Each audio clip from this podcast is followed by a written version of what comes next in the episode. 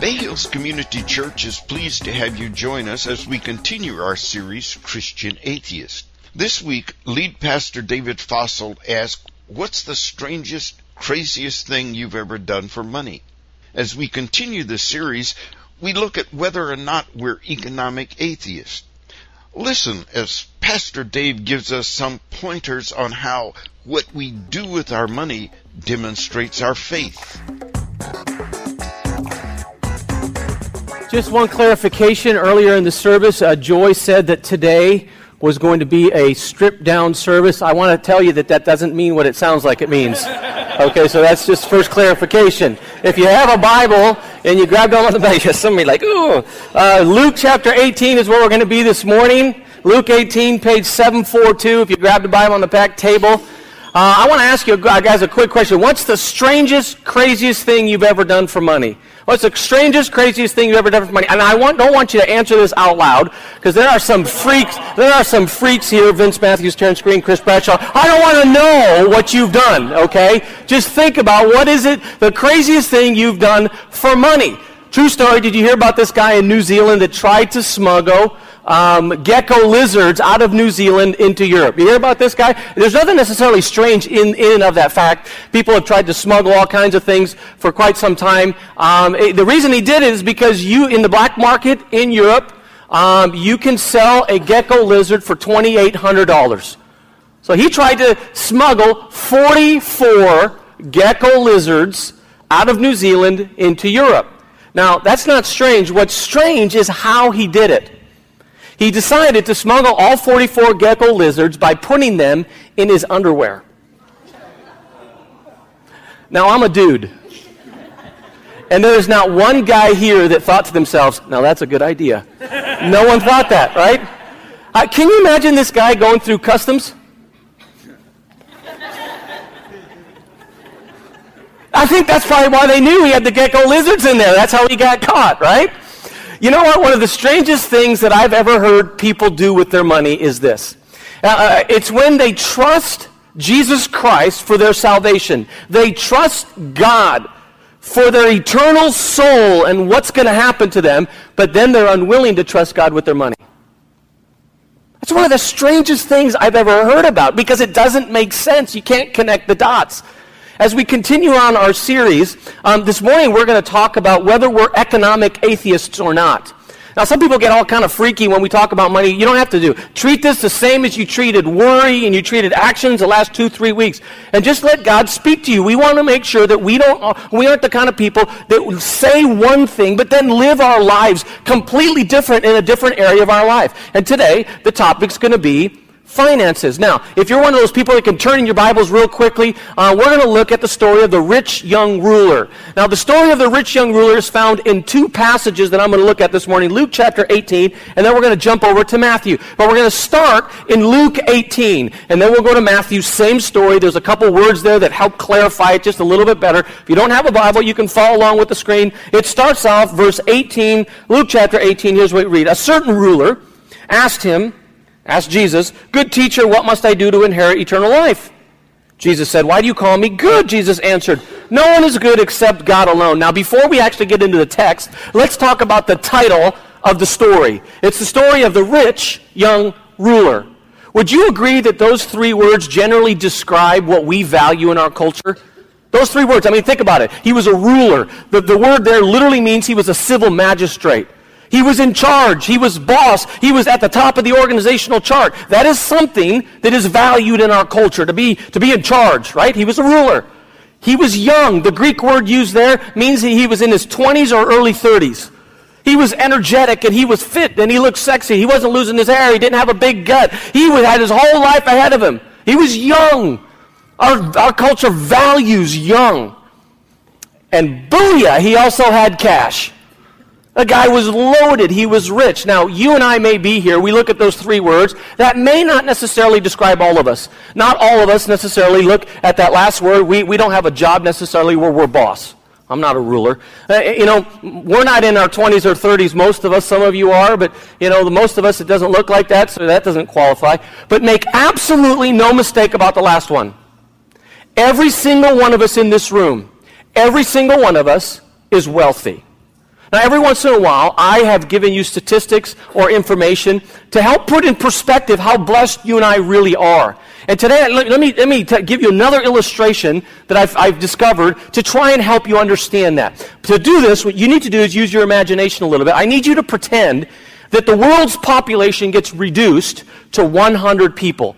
Basically, these two sections right here. There's about 100 chairs or so, give or take. So the whole world's population is, is, is, is this group right here, 100 people. Now, if that were true, let me just give you some interesting facts about what it would look like. If the world's population was reduced to 100, that would mean that 70 of, these, of this group don't know Jesus.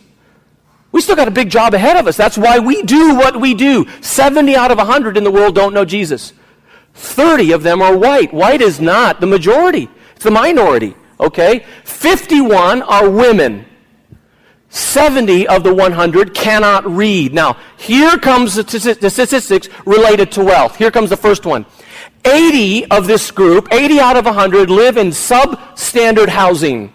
You go, what is substandard housing? It means that 80 of you live in a house that doesn't have one of three things. It doesn't have a roof, it doesn't have running water, or it doesn't have electricity. Think about what we do when PG&E, there's a blackout and we don't have electricity for like an hour and a half.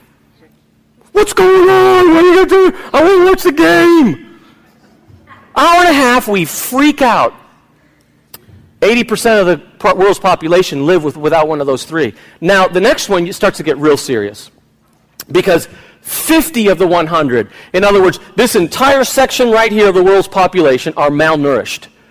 This doesn't mean that they don't like the food that they eat. It means that they don't have enough food. And here, here's what makes it worst. One out of the 50 is under the age of 10 and is dying right now because of malnourishment. Now, six of, of the 100 one, two, three, four, five, six. These six right here, oh, it's just a story, dude, man. It's just a story. Okay? Six out of 100 own 50% of the entire world's wealth, and you all live in the United States of America. Now, I don't say this to you to make you feel guilty. You've done nothing wrong. Nothing wrong. If quite the opposite, you should feel blessed and fortunate we get to live in this wonderful country and we get to have the things that we have. That's great. But it does beg a question. Is it legitimate for the mother and father of the 10 year old who is dying of malnourishment? Do they have a right to ask those of us who are wealthy, can you help me out? Can you help me out because my 10 year old doesn't have long to live? I, I would like to suggest yes. Yes. My, my guess is that most of us here has a garbage disposal. My guess, whether you're in a rental or in a home, most of us here have a garbage disposal. Question When's the last time you put garbage in your garbage disposal? I don't put garbage in my garbage disposal. You know what I put in there? Food I don't want to eat anymore.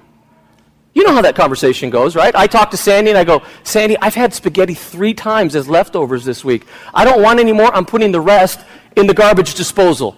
Now, I'm going to take a wild guess, but my guess is that those 50 who are malnourished would love to have what you and I put in our garbage disposal. What do you think? If you still don't believe me, the average person in the world lives on $2 a day. If you make $35,000 or more, you are in the top 75% of wage earners in the entire world. You may not be a ruler. You may not be young. But make no mistake about it, every single one of us in this room is wealthy beyond what we could ever imagine compared to the rest of the world. Now, going back to the text, text God asks us as wealthy individuals. And this young man, a very interesting question. Larry, let's put the slide back up there. He says, Good teacher, what must I do to inherit eternal life? He asks an honest, sincere, very important question How do I get saved? Now, he is not trying to test Jesus like the Pharisees did. He, he just, he really wants to know. But within the very question, I need you to realize that there's a, there's a flaw in, in, in his assumption. The flaw is that he believes that salvation is performance based. What do I need to do to inherit eternal life? What are the actions I need to do? Give me a checklist. There's got to be a checklist of things I've got to do. There's a flaw in his thinking. But before Jesus actually even tries to answer him, he actually takes him on a tangent. And he begins to talk about something not really related to the original question. And he goes, You know what? Why do you, why do you call me good? But don't you realize that only, only God is good? Only God is good. Now, this is God taking a moment to try and get to the man's soul and get him to think and reflect. Man, I need you to connect the dots. You just called me good. I'm telling you only God is good. Connect the dots. Think. Think, man. Think. Connect the dots. Who do you really think I am? And Jesus asked this rich young ruler the same question he asks every one of us today. What am I to you? Am I merely a good teacher that dispenses practical advice on how to have stress free living and a nice marriage? Or am I the creator of the universe, God Himself? Who am I to you? Because the rest of the question doesn't really matter until you solve those two. Who am I to you? Jesus eventually gets to trying to answer the question, and so in verse 20 and verse 21, he says this to the young man. He, he says, you know, Do you know the commandments? You know, uh, don't commit adultery, don't murder, don't steal, don't give false testimony, honor your father and mother. What is he doing? He's going down the Ten Commandments. He got through five out of the ten. And the guy interrupts him. And he goes, Yeah, you know, all of these I have kept since I was a little boy. Is it just me, or does this sound a little presumptuous? Yeah, you know, I've never missed youth group. I'm in four or five Bible studies during the week. I'm always at church. I'm serving. I go down the rescue mission and volunteer. I got it all. I, ever since I was a little boy, I've done all the commandments. Really? Well, aren't you lucky? Now, if you're one of those ones that like to flip quickly, I want you now to go to Matthew. Matthew 19. If you don't have a Bible, I'm going to put it up on the screen. But Matthew 19, same story, but there's language in Matthew 19 that makes it even more explicit about what Jesus does and how he answers this question. So, Matthew 19, you'll see the title there in verse 16. It says, The rich young man, same story. Verse 23, Jesus uh, answered, if you want to be perfect, go sell your possessions, give to the poor, and you will have treasure in heaven. Then come and follow me. Have you guys ever heard me, another pastor, uh, our student pastor Terrence, Linda, uh, vacation Bible school, Sunday school teacher, TV evangelist on TV? Have you ever heard anyone say something like this? There's only one way to heaven. Have you ever heard that? Most of us have probably heard that. Uh, my bad. There's actually two. Either option A, you can place your faith in Jesus Christ as your Lord and Savior, believing that He died on the cross for your sins, proving that He was the Son of God by raising from the dead. Option A, or option B, all you need to do is be perfect. You see, Jesus basically says, okay, to this young man, you want to operate under the assumption that there's a checklist of things you can do, that, that, that salvation is performance based? I'll go there with you. All you have to do is be perfect. That's all you got to do. So you can either have option A or option B. Now, instinctively, we all know no one can do option B. That's why you go to option A. That's why we say there's only one way. But Jesus plays along with them. Okay, if you're going to do a performance based salvation, you got to do all the Ten Commandments. And the first thing you're going to need to work on is your wallet. Is your wallet. Because you are missing it big time there. When the young man heard this, he went away sad because he had great wealth. The question is 20 minutes from now, 25 minutes when you leave this room, how will you go away?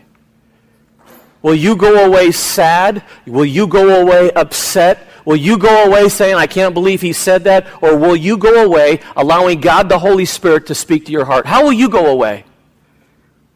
Do you know why this young man says this? He says it because he's an economic atheist. He says one thing about God, but when it comes to his finances, he's going to live completely different. What makes you an economic atheist? If you want to follow on your study guide, there's five things that uh, make you or make me an economic atheist. I'm an economic atheist when I value money more than I value God. I'm more interested in building my financial portfolio than I am in investing in God's kingdom. That makes me an economic atheist. I'm an economic atheist when my self esteem is based upon my possessions. Now, now here's how this works um, this starts by a, a, a general feeling of, of lack of contentment. In other words, I'm not content with what I drive. I'm not content with my TV. I'm not content with the countertop on my, on my kitchen. I'm not content with what we've done uh, uh in, in, the bathrooms. I'm not content with the kind of vacation that I take. I'm not content with the kind of jeans I wear. I'm just not content. I want something different. I want something more. It starts there. Then it's an unwillingness to live within your budget. You see, your budget is not my budget, and it's different than someone else's budget. We all have a budget. It's all a box, and it's all different. But so many of us live in a society thinking, well, I don't want my budget. I want someone else's budget. And so we have this unwillingness to live outside of our budget. Then you add to that a general uh, attitude, first generation that has this major attitude of entitlement. Here's how that works. I want the kind of TV my dad has. I want the kind of truck my dad has. I want the kind of vacation they have. We don't realize or think that it's taken them 25 years of working to get it. No, I want it right now. So, the last step, I'm willing to live outside of my means, buy unnecessary items on credit that are absolutely not a smart way to live. That is when your self esteem is based upon your possessions. And it makes us economic atheists. I'm an economic atheist when my security is based upon my self worth. Just be honest. I'm in my 40s. If you get to your 40s or 50s, you really start thinking about retirement years. Question is the, is, is the security of your retirement years based upon the fact that Jesus is alive and working in you, or is it based upon the health of your 401k retirement plan? Just be honest. I'm an economic atheist when my stuff is my stuff. We don't think of ourselves as managers of God's possessions. We think of ourselves as accumulators of possessions. It's mine. It's no one else's. I'm an economic atheist when I'm unwilling to tithe and give generously. Once a year, typically at Bay Hills, we have an honest discussion about tithing, what it is and what it means. Lucky for you, today's that day. Turn to the person next to you and say, Lucky for you, today's that day. Some of you are like, oh no, 20 more minutes of this, right? Actually, I hope that you do see yourself as fortunate. It certainly is something we need to work on because less than 10% of us have figured this out. Less than 10% of us, as followers of Jesus Christ, are doing this. Okay? Let me just start it out right at the beginning and try and help you understand what this is and why it's significant. What is a tithe? You can write this down. It's not in your study guide if you want. A tithe is when you bring the first 10% of your income to the storehouse. You bring your first 10% of your income to the storehouse. Now, let's talk about the words that are highlighted and bolded. Let me help you understand them. That first word is very important. It's not I give my tithe. No, it's you bring your tithe. It's very subtle, but it's very important. It talks to the implication of who is the owner of it. You see, if I'm giving it, then I own it. If I'm bringing it, I'm just returning it. This is big, and we make big mistakes in churches sometimes at the end of the service when we say this. Now, the ushers are going to come forward and take your offering. And some of us are like, no, they're not. No one's taking nothing from me. And it's incorrect language. The offering is a time to receive the offering. It's the time to bring the tithes. It's not the time to, to take anything or for me to give anything. No, it's not mine in the first place. That language is important. The first 10%. Why so important? In fact, some theologians say that the word first is more important than percentage. Because your tithe and offering, more than anything else, is an act of faith. What God does not want you to do is this. I'm going to pay my rent or mortgage. I'm going to take care of the car payment down. I'm going to pay, the, pay, pay for the groceries. I got the cable bill. I got a couple school loans and everything. And then, depending on how much I have when it's left over, then I'll give to God. Then it's not faith whatsoever. It's tipping. It's what you do at a restaurant. But we're not at a restaurant. This is church. And it's based upon your faith and my faith. He says, whatever you do, at the very least, start first. Whatever you do, start first. It's what Sandy and I do.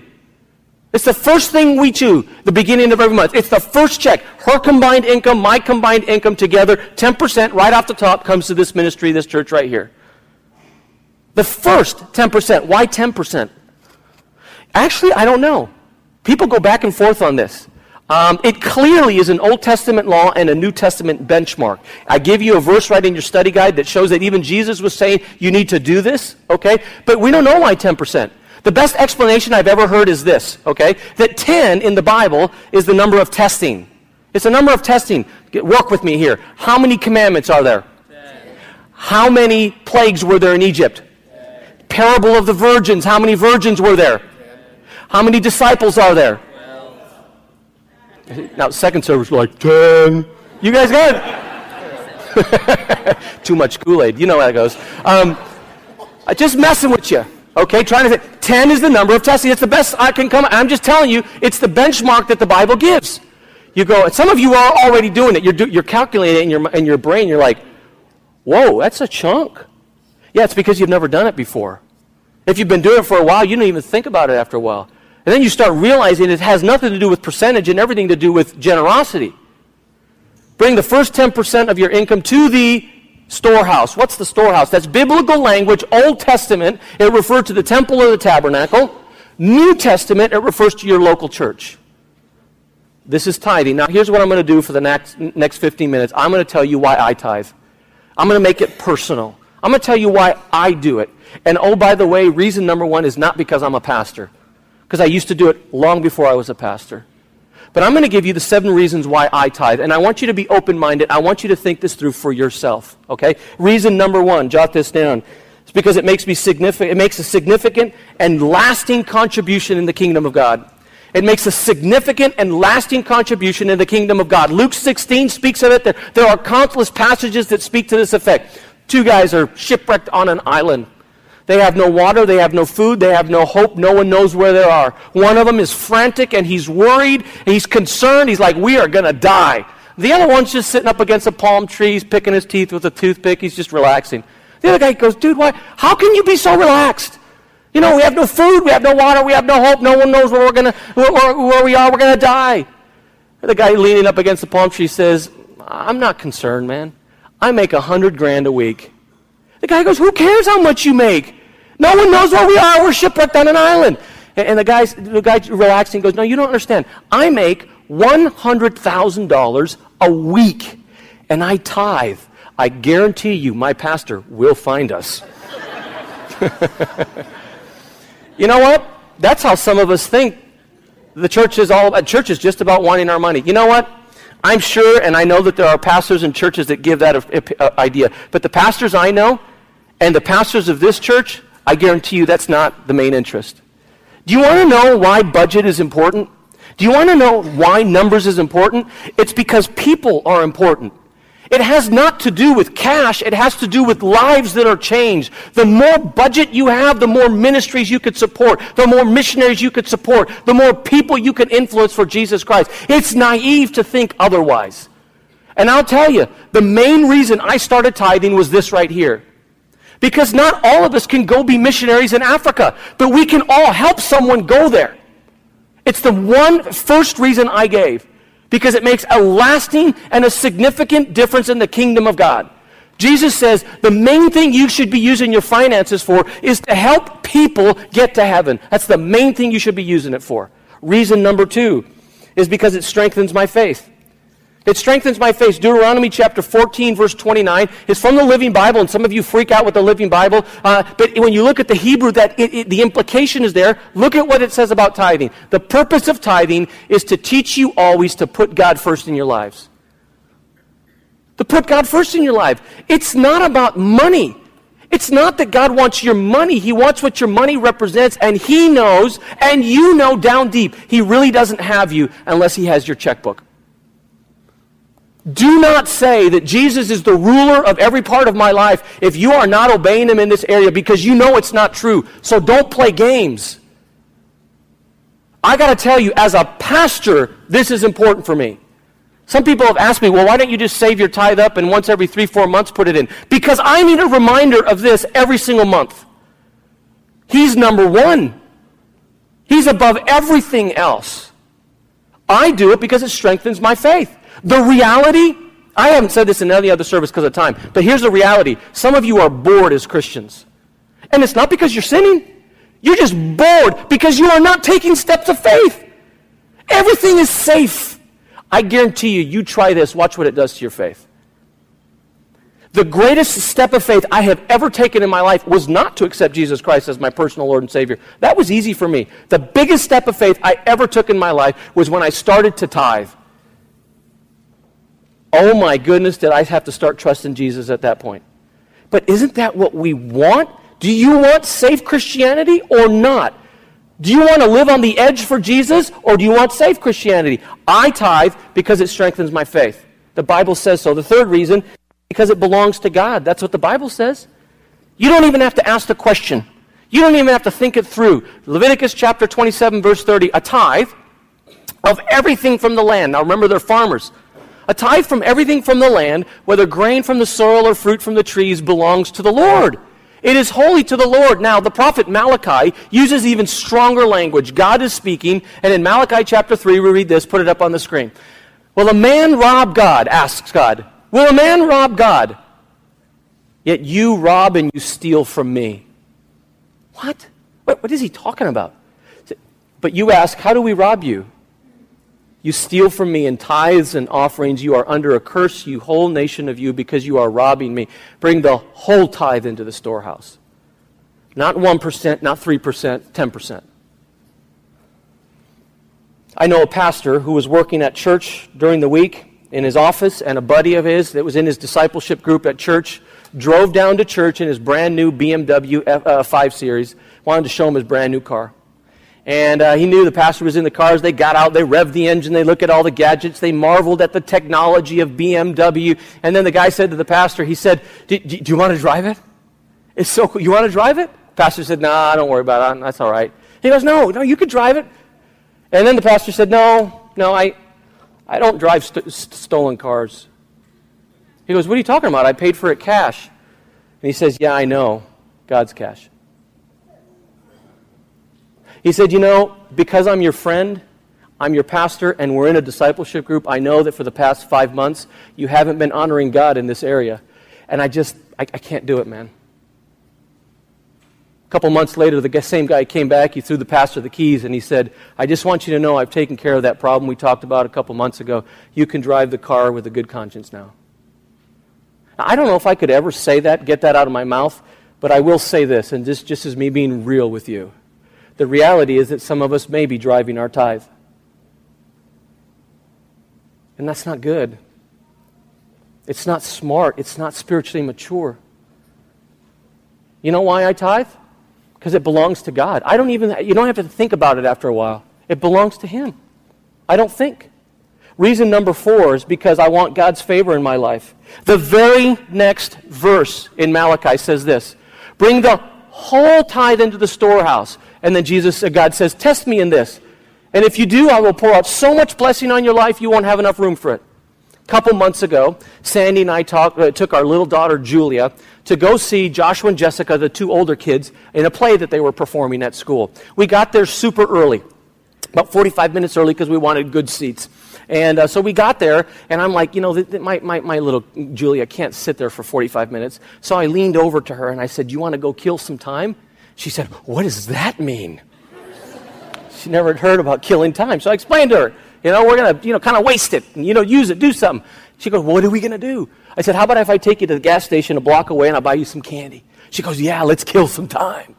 You know? So we went to the gas station and I said, I'll get you one, one, one candy. You can't get more than one candy. You know, how about if I get candy and crackers? No, one candy. How about candy and ice cream? No, one candy. I'll get you one candy. You know, so she looked up, up, down, up, and down. And when she was done, she decided to get some Skittles. Isn't life better with Skittles? It is, really. Not the, and it's got to be the original Skittles, not the new sour kind, okay? So she got, she got uh, some Skittles, and, and uh, I let her open it in the van. So she opened it in the van as we were going back. She started eating her Skittles, you know. And we got back, and there was still some time.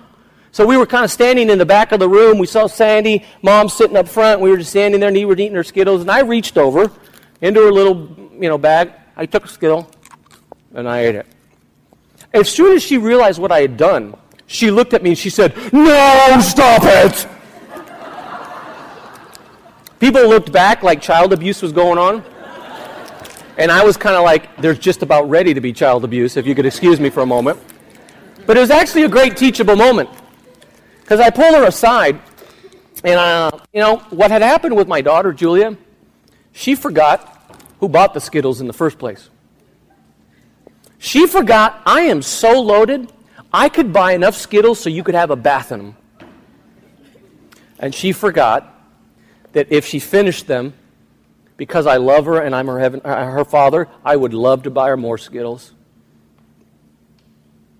And some of us have done the very same thing with our Heavenly Father. We've forgotten those things. You know what Jesus said?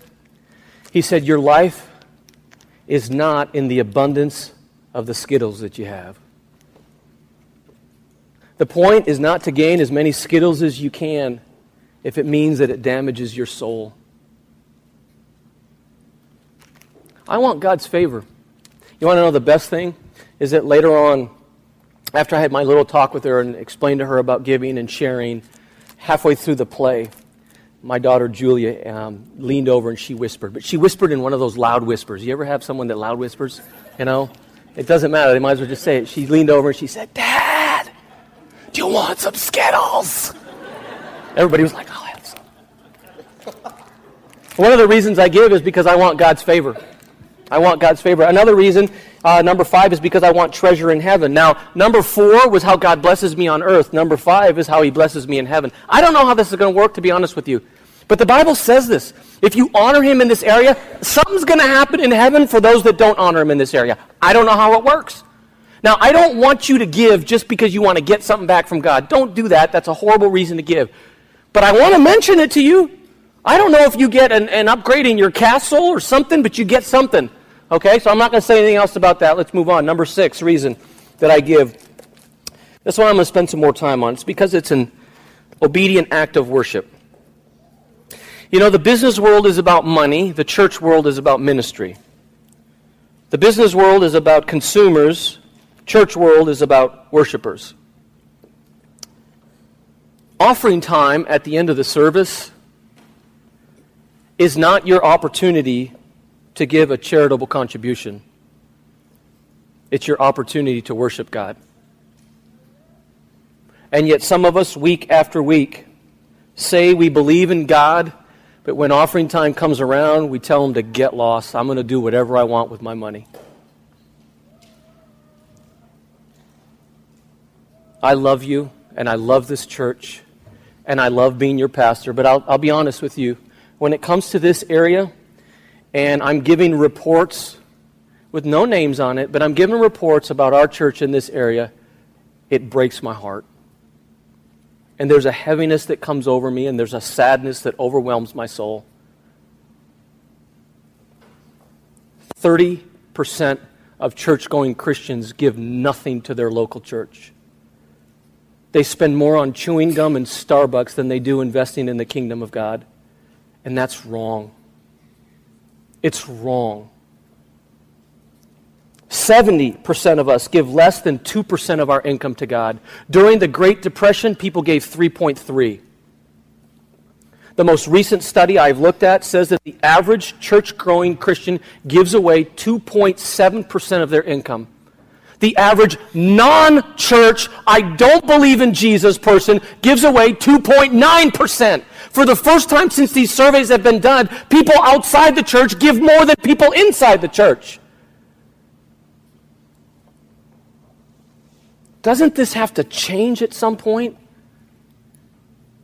Some of us who have grown up in church, we hear this, and like Teflon, we let it bounce right off of us. We wonder, when is he going to be done? I got reasons. When is the time when we stop making excuses? Because that's really what it is. It's an excuse. If that's how I feel about it, imagine how your Heavenly Father feels about it. He spends more time talking about money in the Bible than he does heaven, hell, prayer, faith combined. You know why? Reason number seven why I give. Because I don't want to be an economic atheist. I don't want to say one thing about God, but then live a completely different way when it comes to my finances. The end of the story of the rich young ruler goes like this Then Jesus said to his disciples, I tell you the truth. It is hard for a rich man to enter the kingdom of heaven. You know why he said that? He said that because money is the number one competitor for our, for our, our, our hearts. It's the number one competitor. That's why he spent so much time talking about finances. And I do not want to be one of those people. I don't want to be one of those people. Here's how we're going to end, and you're going to have to use your maturity and you're going to have to figure out um, what to do here. I want you to end uh, and, and, apply this message based upon what David does in 2 Samuel 24. In 2 Samuel 24, David um, wants to sacrifice an offering to the Lord. And he's heading to this one guy, and he's going to buy his land, and, and he's going to, um, you know, uh, offer a sacrifice there. And as he's going there, this guy who owns the land, his name is Araunah, he meets him. And he says, King, what do you want? He says, I want your land, and, and I'm going to sacrifice there. And the guy goes, You're the king. I'll give you the land. You don't have to buy it. I'll give you the goats, and I'll give you the bulls, and you can do whatever you want with them. Right? And, and I'll give it to you for free. And David says this, and this is the attitude that I want you to have. King David replied to Araunah, No, I insist on paying for the land. I will not sacrifice to the Lord my God, burnt offerings that cost me nothing. That's what I want you to do. The realities that some of us give, as long as it doesn't affect our standard of living. I'll give, but I want, to, I, want to, I want the ride I want. I'll give, but I want to live in the neighborhood I want. I'll give, but I want the kind of vacation I want. As long as it doesn't affect my standard of living, then I'll give. And I want you to think different. I want you, like King David, to say, I'm not going to give offerings that cost me nothing. I'm going to stretch. I'm going to stretch. So You say, what does that mean? Here's what it means. For the, for the 30% of us that are giving nothing, it's time for you to step up. You need to start putting $200 a month in. It's time to step up. It's time to put your faith where your money, uh, your, your money where your faith is. It may be a little bit less for one or a little bit more, but if you're giving nothing, take a step. Take a step. If you're, if you're one of the ones that's giving 2%, double it. You're not even at close to 10%. You're not even half of where you need to be. But take a step. If you're already tithing, I want you to think a little, I want you to do two things. One, I want you to help me. Because some people still don't believe me. They still think I have ulterior motives. I need you to help me. Speak up. Tell people that this really does work. Tell them in your small group. Tell them at coffee hour, you know, this really works. Because they don't believe me, but they'll believe you. And if you're already tithing, I want you to think completely different. Instead of the 10%, I want you to think generosity. Generosity. I know some very wealthy people who have started to think different and said, you know what? I don't need 90% to live on you know what? I could give away 20%, and they've started to do that. I know someone who's given away 40% of their income and living on 60 because I don't, I don't need the rest. Whatever it is that you need to do, I want you to take a step of faith. I want you to stretch.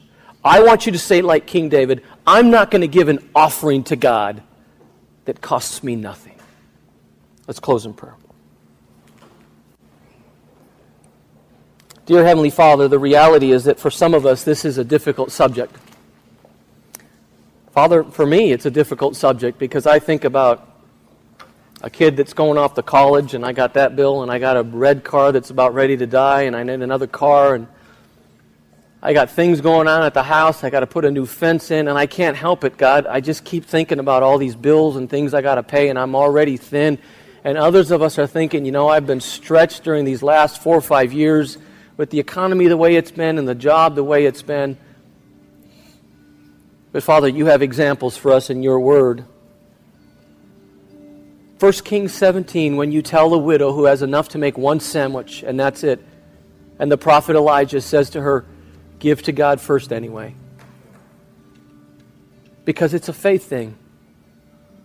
It's not really a money thing, it's a, it's a heart thing, God and I'm starting to get it. We're starting to understand. Father, for those of us who have heard a message like this one over and over and over again, Father, I pray that today it would be different.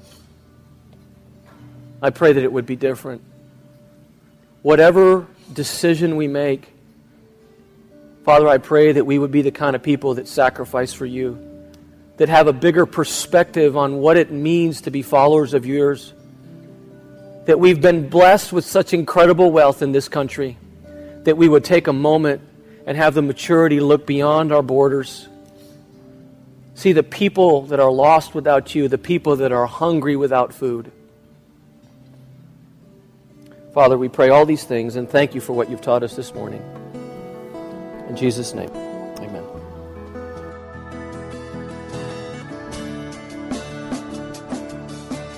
It's our hope that today's podcast has enriched your life and answered questions you may have had. If you'd like more information about what was said in this podcast or about Bay Hills Community Church, you can reach us on the internet at www.bayhills.net. Bay Hills, located in El Sobrante, California, is radically committed to reaching the unchurched in the Bay Area and to developing believers into fully devoted followers of Christ. Thanks again for listening.